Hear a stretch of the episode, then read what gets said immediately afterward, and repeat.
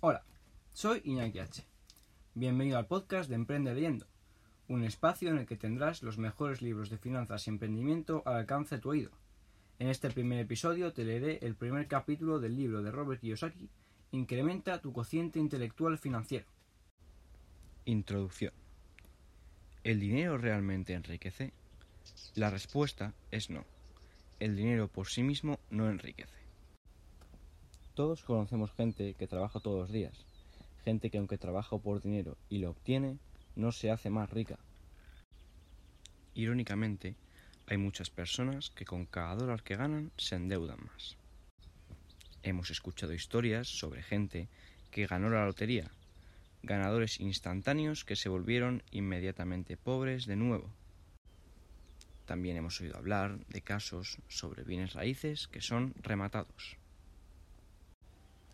En lugar de ayudar a quienes los poseen para que obtengan más dinero o seguridad financiera, los bienes raíces los sacan de sus hogares y los llevan al albergue de los necesitados. Muchos conocemos a personas que perdieron dinero al invertirlo en la bolsa de valores.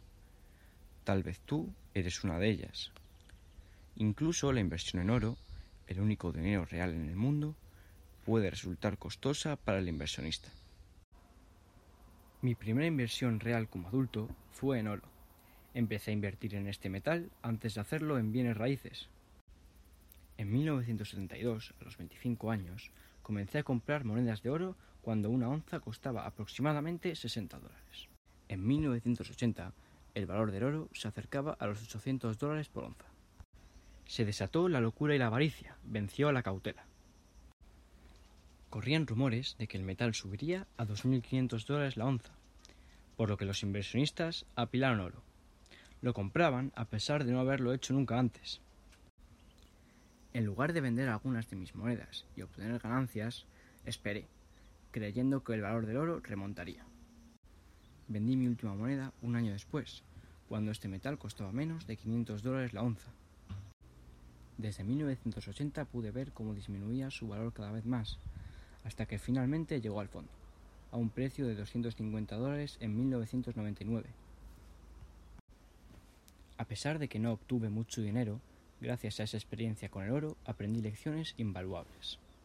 El oro es considerado el dinero más real que existe, así que cuando descubrí que aun invirtiendo en él podía perder, supe que en sí mismo el metal no era valioso, sino la información.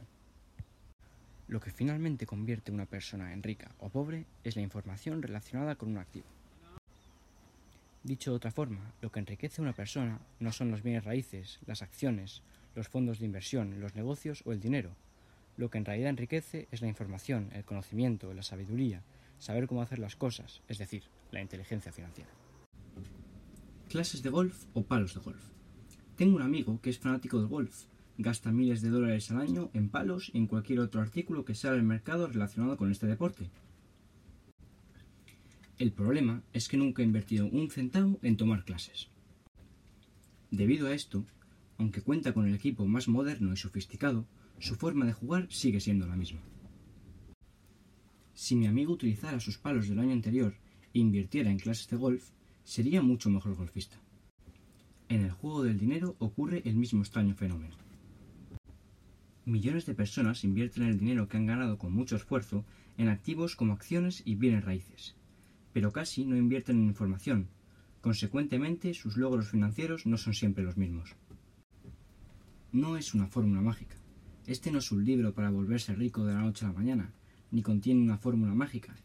Es un libro con el que puedes incrementar tu inteligencia financiera, es decir, tu cociente intelectual financiero. Aquí encontrarás cómo enriquecerte desarrollando las cinco inteligencias financieras básicas, que son necesarias para volverse rico a pesar de lo que suceda con la economía, las acciones o el mercado de bienes raíces. Las nuevas reglas del dinero. En este libro también encontrarás las nuevas reglas del dinero. Las anteriores funcionaron hasta 1971. Para entonces cambiaron y se quedaron obsoletas. Muchas personas aún libran una batalla económica porque siguen operando bajo los lineamientos anteriores con normas como trabaja duro, ahorra, paga tus deudas e invierte a largo plazo en un portafolio bien diversificado de acciones, bonos y fondos. En este libro jugaremos con las nuevas reglas del dinero, Para lograrlo, debemos incrementar tu inteligencia y tu cociente intelectual financieros. Después de leer este volumen, estarás en condiciones de elegir si debes jugar con las antiguas o con las nuevas reglas del dinero. Para encontrar tu genio financiero. El capítulo 9 del libro trata sobre cómo encontrar tu genio financiero mediante el uso de las tres partes del cerebro. Como sabemos, nuestro cerebro consta de tres partes, hemisferio izquierdo, hemisferio derecho y subconsciente. Mucha gente no se vuelve rica porque el subconsciente es la parte más poderosa del cerebro. Por ejemplo, algunos pueden estudiar el mercado de bienes raíces y saber exactamente qué hacer a través de sus hemisferios derechos e izquierdos. Pero el subconsciente puede tomar el control y decir, oh, eso es muy arriesgado. ¿Qué pasa si pierdes tu dinero? ¿Qué pasa si te equivocas? En el ejemplo anterior, el miedo provoca que el subconsciente opere en contra de los hemisferios izquierdo y derecho. Dicho en términos simples, para desarrollar tu genio financiero primero debes lograr que las tres partes de tu cerebro trabajen en armonía y no una en contra de otra. En resumen, mucha gente cree que es necesario tener dinero para hacer dinero, pero eso no es verdad.